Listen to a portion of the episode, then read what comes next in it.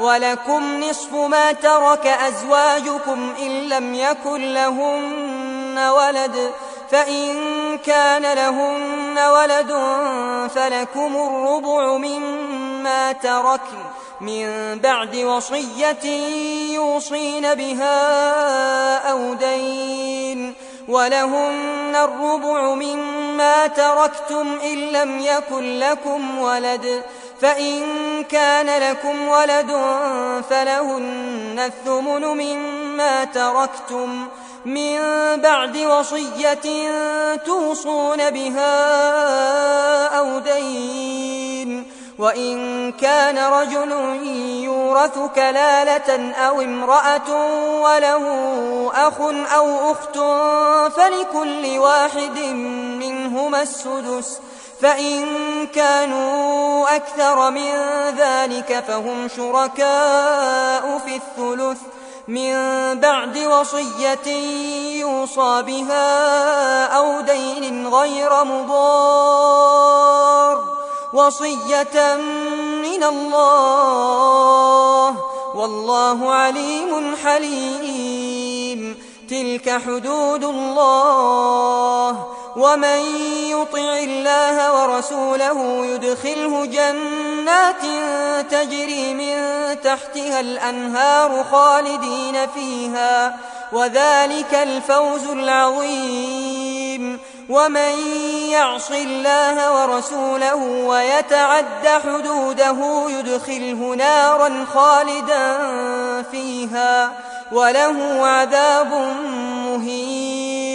واللاتي يأتين الفاحشة من نسائكم فاستشهدوا عليهن أربعة منكم فإن شهدوا فأمسكوهن في البيوت حتى يتوفاهن الموت أو يجعل الله لهن سبيلا واللذان يأتيانها منكم فآذوهما فإن تابا وأصلحا فأعرضوا عنهما إن الله كان توابا رحيما إنما التوبة على الله للذين يعملون السوء بجهالة ثم يتوبون من قريب فأولئك يتوب الله عليهم وكان الله عليما حكيما وليست التوبة للذين يعملون السيئات حتى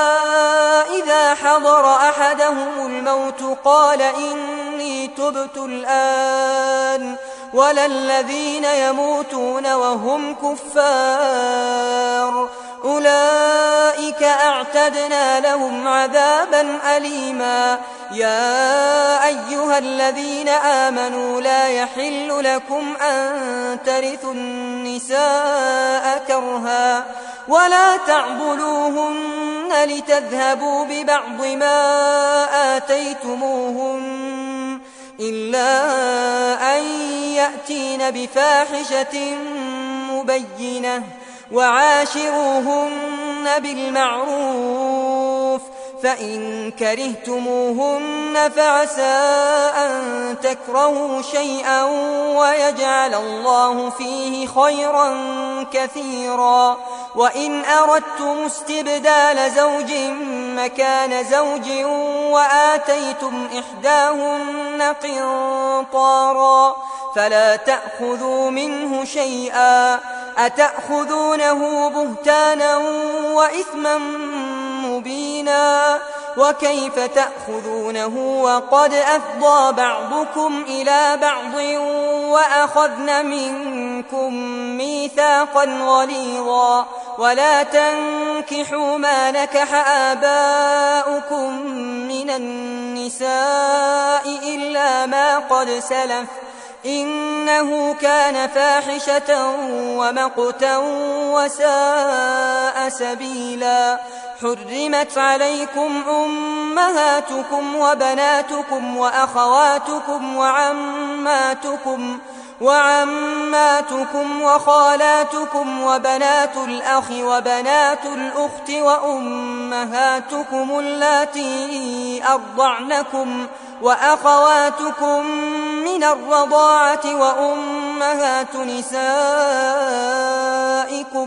وربائبكم اللاتي في حجوركم من نسائكم اللاتي دخلتم بهن فإن لم تكونوا دخلتم بهن فلا جناح عليكم وحلائل أبنائكم الذين من أصلابكم وأن تجمعوا بين الأختين إلا ما قد سلف إن الله كان غفورا رحيما